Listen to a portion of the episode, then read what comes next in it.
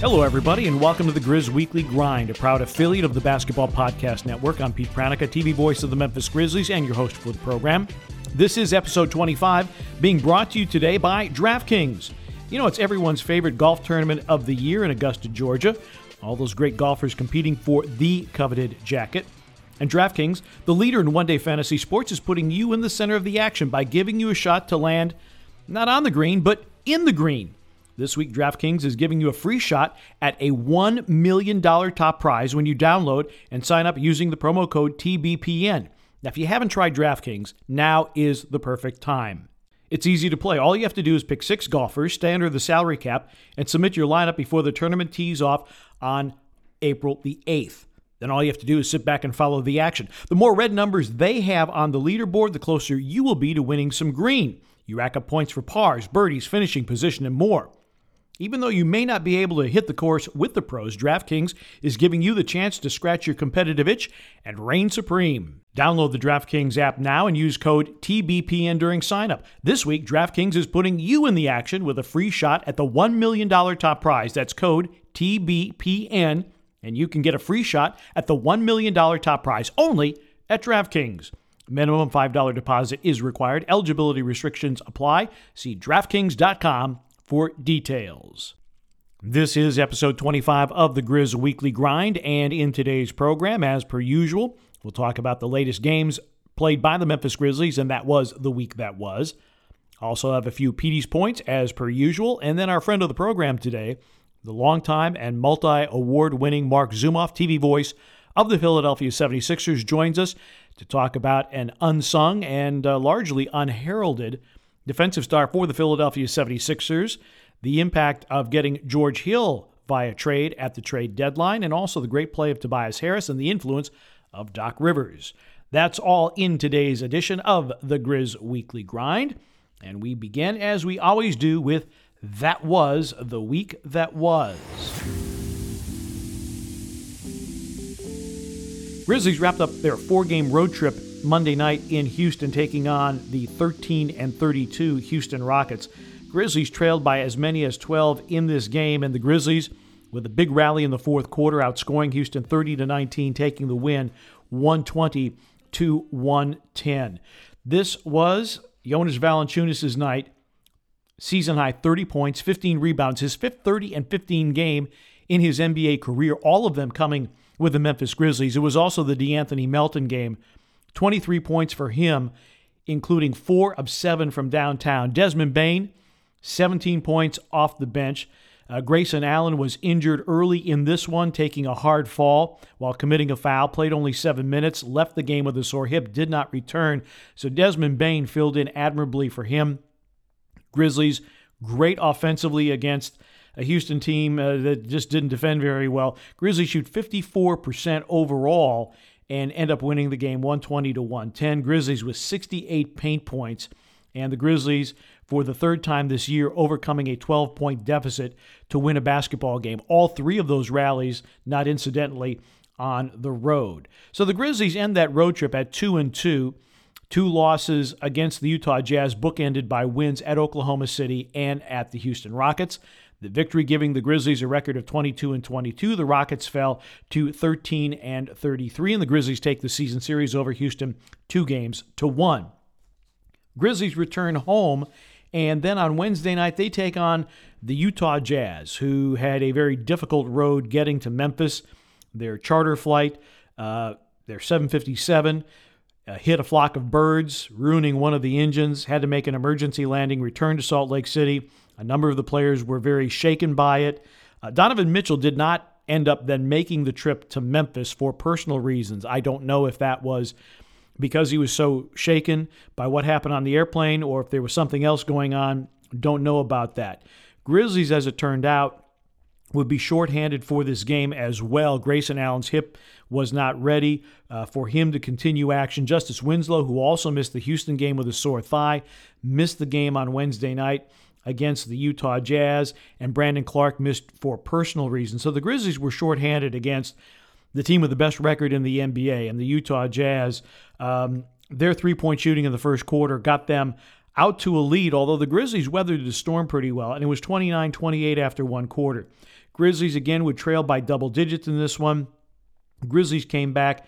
Just a fantastic second half by Ja Morant, finished with a game high 36 points, had seven assists and three steals, which gave him averages of better than 20 points and seven assists for the month of March, becoming only the second Grizzly to do that in a calendar month. The other guy was in the building on Wednesday night. Mike Conley, without Donovan Mitchell, uh, really flourished. 26 points, seven assists, and four steals for Mike Conley. Came up with a huge fourth quarter. Grizzlies had the lead through three quarters, but the Jazz outscoring Memphis 36 31 in the fourth quarter. Grizzlies scored 60 in the paint. That was the good news. Um, bad news is they only made five threes. Grizzlies actually outshot the Utah Jazz 47% to 43%. Grizzlies had fewer turnovers. They were equal on the boards. They had more assists. They had just as many steals as the Utah Jazz. In fact, they made four more shots from the floor but they still lose it 111 to 107. The impact of the three ball was very, very evident there. Jazz improved to 36 and 11 before they go back home. Grizzlies uh, fall to 22 and 23 on the season, with Minnesota coming in on Friday night and then back out on the road starting a four game Eastern trip with Philadelphia on Sunday. So that was the week that was. Let's get some Petey's points for you. And the first one, it just rears its head against the Utah Jazz on Wednesday night.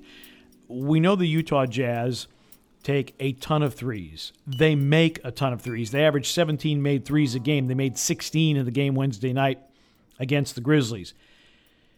And we understand that Utah leads the league in three pointers made margin. They're like plus six per game. Grizzlies are on the other end of the spectrum. They're minus two and a half, three threes per game. Grizzlies made five, Utah made 16. The math is evident. Um, and we understand that the Grizzlies are outstanding in the paint, best paint scoring team in the league. But the fact of the matter is, paint scores are two, beyond the arc, it's a three. You understand now why analytically teams like the Utah Jazz do what they do, where 93% of their attempts are in the paint or in the arc. And beyond the arc, it's about 48% of their field goals come from the three point line. Grizzlies only took 18 for the game, the Jazz took 49. Um, at some point, and understanding that the Grizzlies have one of the lowest three point attempt rates in the league, either they're going to have to change their offense that gives them more three point looks uh, and or they're going to need to have guys that can make at a higher percentage uh, than they have. I mean, Dillon Brooks was was one of three in the game. Kyle Anderson was one of three. Desmond Bane was 0 of 1. Normally he shoots better than that. De'Anthony Melton was only one of four. Uh, Grizzlies just didn't get a lot of looks from three. And, you know, the Grizzlies, if you're not going to average in the low double digits in threes made in a game, you are going to struggle and that's where the Grizzlies are right now. Uh, you know, you just can't be minus 10, minus 9 in a game and three point makes and expect to win. You know, the Grizzlies had just as many threes as the Houston Rockets, and uh, they ended up winning the game. Grizzlies had as many threes as Utah in the first of their two game set in Salt Lake City, and they lost by three. Yeah, this is a four point game, and the Grizzlies were minus 11 on Wednesday night in three point makes. So it just makes it really, really hard uh, to be that far in arrears when it comes to made three pointers. Petey's point number two, you know, another thing we have to remember this is an exceptionally young Grizzlies team. Right now, since Gorgui Dieng was bought out, uh, the Grizzlies are now, by average age, they are the youngest team in the NBA. Jonas Valanciunas is the old guy at 28. so there's nobody on the team that is over 30. And uh, you have a lot of young guys trying to figure out exactly how this, this whole thing works. And so Valanciunas – and Kyle Anderson. Those have to be your veteran leaders. Um, you know, given that the Grizzlies are so incredibly young and that they've played one of the toughest schedules in the NBA to date, the fact that they're hovering around 500 and in the play-in race, uh, I think speaks volumes about the job that Taylor Jenkins has done with his basketball team. But again, it, it's a very, very young team, and there is no elder statesman. There is no graybeard to tell the youngsters exactly how this whole thing works. Um, you know, and, and the Grizzlies, I think, are going to miss that a little bit. Just as last year, after Jae Crowder and Solomon Hill were traded to Miami, the Grizzlies lost a little bit of leadership because those grizzled veterans, particularly Jae Crowder, who'd been to the playoffs multiple times, you know, you, you do lose something when when you have a guy who's been to the playoffs with multiple teams, has been a really really good pro, uh, to be a role model for for the younger guys. Um, and that's something the Grizzlies not going to have this year. And so as they make their way down the stretch, they're going to have to do it with youth uh, exclusively. All right, I'm gonna I'm gonna be an old guy here, and I'm gonna yell at clouds for a second.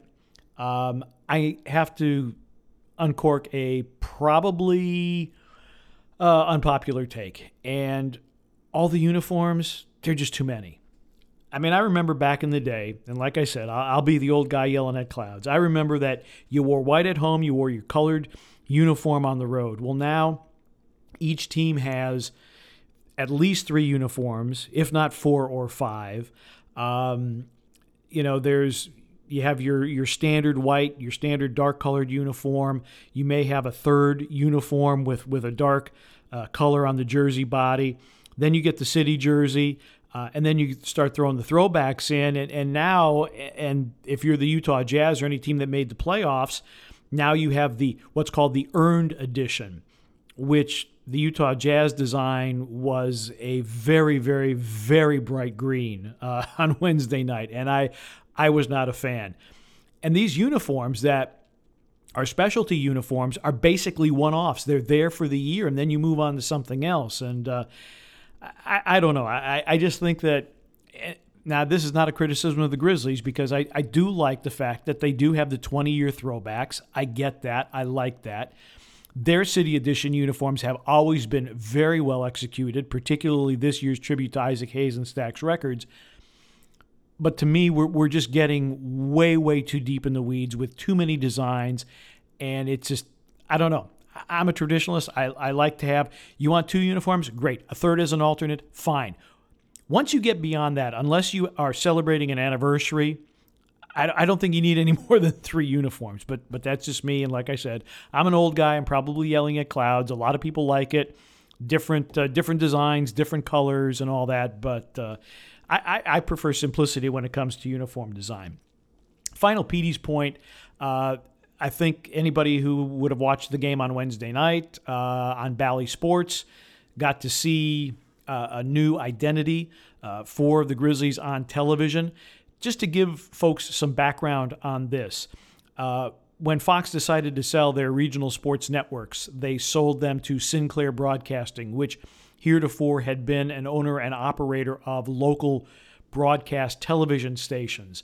What ended up happening is Sinclair sold the naming rights to Bally, and so that's why you have Bally Sports South, Bally Sports Southeast, uh, Bally Sports Florida, Bally Sports Southwest, Bally Sports Arizona, uh, et cetera, et cetera, et cetera. The graphical look, some of you have said it's wonderful. Some of you have said it is terrible. Uh, you know, beauty is in the eye of the beholder, but uh, this is the new brand identity. So the Grizzlies will be seen on Bally Sports Southeast. The channel position is exactly the same, whatever your distributor is. There'll be no changes there. I know a lot of people are asking questions about carriage. That's above my pay grade, and um, I really can't can't comment on it because I don't know what's going on. Uh, with all that, uh, there will be a Bally Sports app, which I have been told and assured is going to be far superior to its predecessor. So that's coming down the line. So um, the other thing I want to do too is we definitely want to tip the cap to our production group. When you think that this was a total rebrand, it was executed in a handful of months. Uh, it was executed during a pandemic where we're not traveling to games and we're doing everything from distance. And that the majority of us only saw the new elements during the All Star break. And here we are on March 31st, and uh, this whole new look has been executed. And I know that our, our crew in the truck has spent untold hours trying to integrate all the new elements. When you every graphic changes, uh, every sponsor logo uh, has to be changed. All the graphical shells have to be changed. All this stuff has to be changed. And uh, and our crew's done a fantastic job. And uh, I think the first telecast turned out pretty well uh, as far as integrating the the new elements and uh, and the new look. It's going to take some used to getting uh, getting used to the new score strip. It's going to take some used to uh, getting to the new music, but uh, it, it's a it's a new identity. It's the first time that a regional sports network. Uh, has done a rebrand in, in almost a quarter century. So, massive undertaking, massive props to the Grizzlies uh, television crew for uh, putting this all together. I don't think people under, fully understand our TV crew, our producer, our director, uh, our replay operator, our graphics person, uh, and many others. They get to the television truck in the loading dock seven, eight hours before tip off, and they are having to work to make sure that uh, the telecast goes as smoothly as it does. There's a tremendous amount of preparation work that is done in the truck hours and hours and hours before the game. So they put in a full day before the game even tips, and, and then things get really serious and get really, really hectic. So uh, our thanks and our congratulations to the Grizzlies television crew for for pulling it off. And I think that uh, the first telecast went really well, and uh, I'm sure that it will continue to get better and better as the season rolls on. And those are the Petey's points for today. And uh, while we have a chance, for those of you who have been listening to the Grizz Weekly Grind, hopefully you've enjoyed it.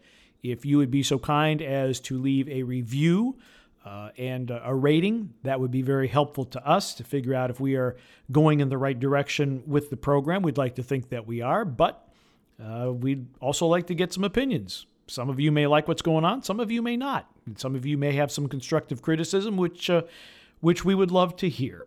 So, if you wouldn't uh, wouldn't mind, leave a rating, leave a review, and let us know what you think of the Grizz Weekly Grind here on the Basketball Podcast Network.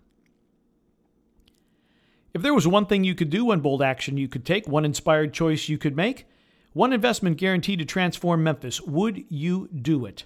If that answer is yes, then here's your chance. The Grizzlies Foundation is looking for Memphians to be the difference in a child's life by becoming a volunteer mentor. There are 800 youth in Memphis waiting for your decision today, so don't delay. Join the movement. Become a mentor at grizzliesfoundation.org.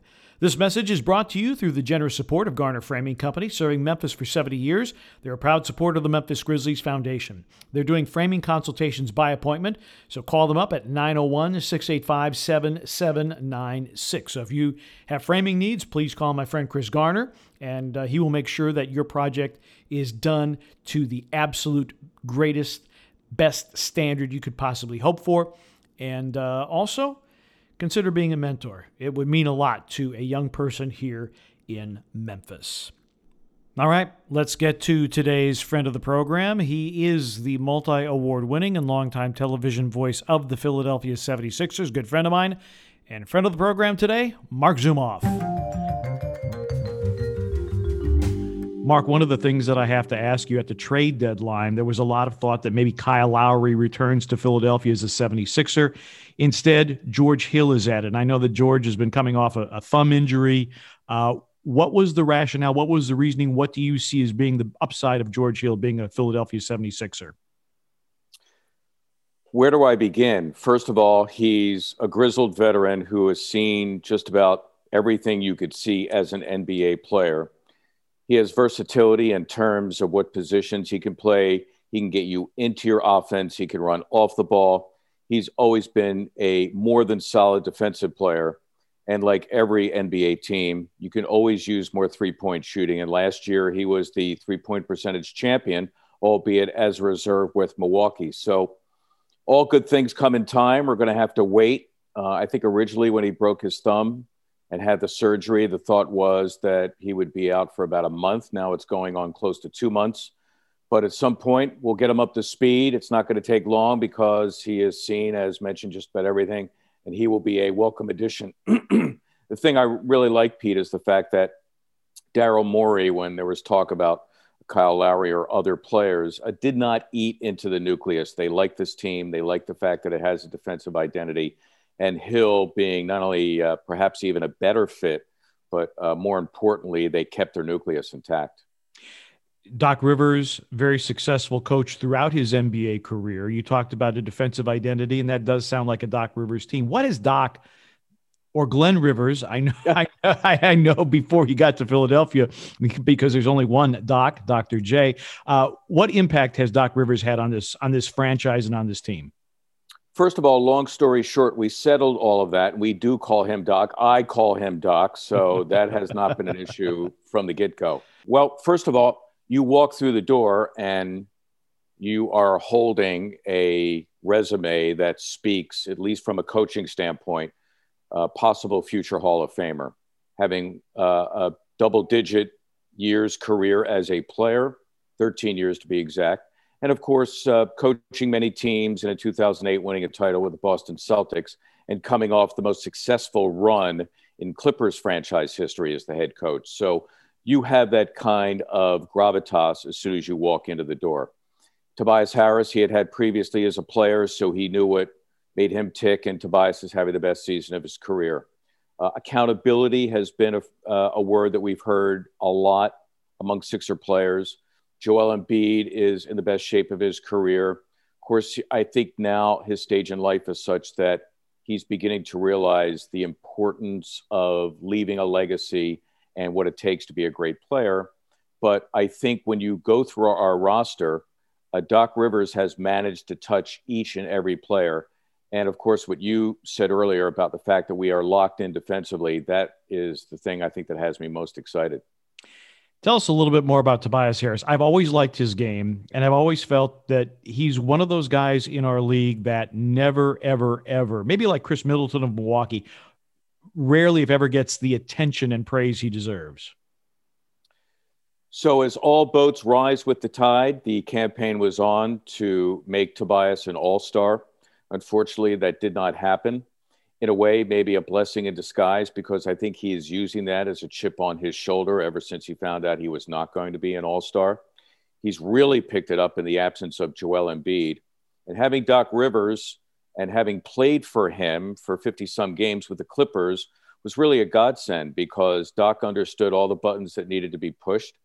Offensively, he's gotten him to make quicker decisions with the ball. He puts him in a lot of ISO situations as a post up guy. He has put him in a lot of pick and rolls where he's been able to thrive. And Tobias himself has made an enormous commitment now on the defensive end. So all of those things have come together to make Tobias Harris, if not an all star in the eyes of the rest of the NBA, certainly in our eyes. Now, Joel Embiid has been dealing with injury issues. What is the prognosis for him and for his return to full health? Doc Rivers, before our game against Denver, last night gave an update and said basically that he is working on the court, that he looks good, that they feel he is close. And I think the perception is that he could play as early as this weekend. The Sixers are in a maddening stretch right now, Pete. We have 10 of 12 on the road. We've just completed six of those road games. And now we come home for two home games. They're going to feel like road games. They're back to back home games Saturday and Sunday. As you know, we play you on a Sunday and we have Minnesota on a Saturday. So either of those games could possibly be uh, a re entry point for Joel Embiid. Sixer fans are waiting with bated breath. I think the team's done a phenomenal job just staying afloat, but the Nets keep winning, and the Sixers, if they want the top seed, they need their top player back. Give me a sense of Matisse Thybulle and what he has meant to your defensive identity as as a, as a young player in this league? So, in Matisse's case, Pete, and I know you have an understanding of this. Let me try to explain it to fans. Basically, he is a bench player who plays 19 minutes per game. So, in that case, you break it down to whatever he does statistically on a per minute basis, figuring that if he were a starter, he would have numbers that would make him uh, part of the NBA leaders. So leads the NBA in steals per minute, leads the NBA in deflections per minute. Those deflections a valued uh, stat, especially for the assistant coaches. And he leads all non front court players in blocks per minute. Not that blocks and steals are necessarily indicative of the fact that you're a great defensive player, but it is indicative of the fact that he's all over the floor constantly. He's ball hawking he's not only helping um, on his own man, obviously, but other players as well. And if he starts to hit that corner three with any kind of consistency, you're looking at a guy who uh, could be a Danny Green type player. In short, a three and D, as we call it in the NBA. So uh, they love Matisse Thybulle. I know that he was rumored to be in a number of trade packages And I'm only too happy that Daryl Morey was able to keep him. One of the guys who has engendered maybe more criticism than he has deserved is Ben Simmons. You've seen every game of his career. How has his career progressed to where he is right now, and, and where has he improved the most? Believe it or not, uh, he's taken a great leap defensively, and he was first team all defense last year. This year, you can bet that when Doc Rivers and his staff sit down and say, okay, who is going to check who to begin this game? The first guy they look at is the other team's best player. And then the first player they look at is Ben Simmons. Pretty much no matter who it is that presents that issue in terms of being the other team's leading scorer. He is that versatile. He can guard almost anyone. In fact, Ben has proclaimed himself to be the best defensive player in the NBA. And that one through five ability to guard has been uh, the main criterion for him. Uh, there's always the wish that he would take a three every once in a while or pull up and at least take a 17 footer if he's given the opportunity. But he has upped his game as a post up player. He is always relentlessly going north and south, trying to get to the hoop. So, those of us in Philly who watch him on a nightly basis say, man, Ben Simmons, look at all he does we don't really care if he shoots two or three jump shots per game. But of course, there is uh, a fairly vocal contingent that would like to see otherwise. There's always a, a vocal contingent of contrarians everywhere, it so seems. Um, today's friend of the program is Marc Zumoff, the longtime and award winning play by play voice on television of the Philadelphia 76ers this is a Sixers team that has the league's best record in clutch situations. Final five minutes, margin within five. Currently 19 and six. What's been the secret sauce to be that successful in close games down the stretch? So the coaches will just give you a blanket statement and say execution, but let's break it down to some of the individuals. Joel Embiid, and I wanted to mention quickly for Joel, I think you'll find this interesting we had a post game interview with him, I want to say much earlier in the season, January, after a win at Charlotte. And I remember asking him about becoming a father, which had happened recently. And I thought I stumbled on a minefield when he had said that he doesn't talk about it very often, and then continued for the next minute to talk about the fact that he loves being a father, how important it is for him to ha- leave a legacy for his son, to be a Hall of Famer, to win championships.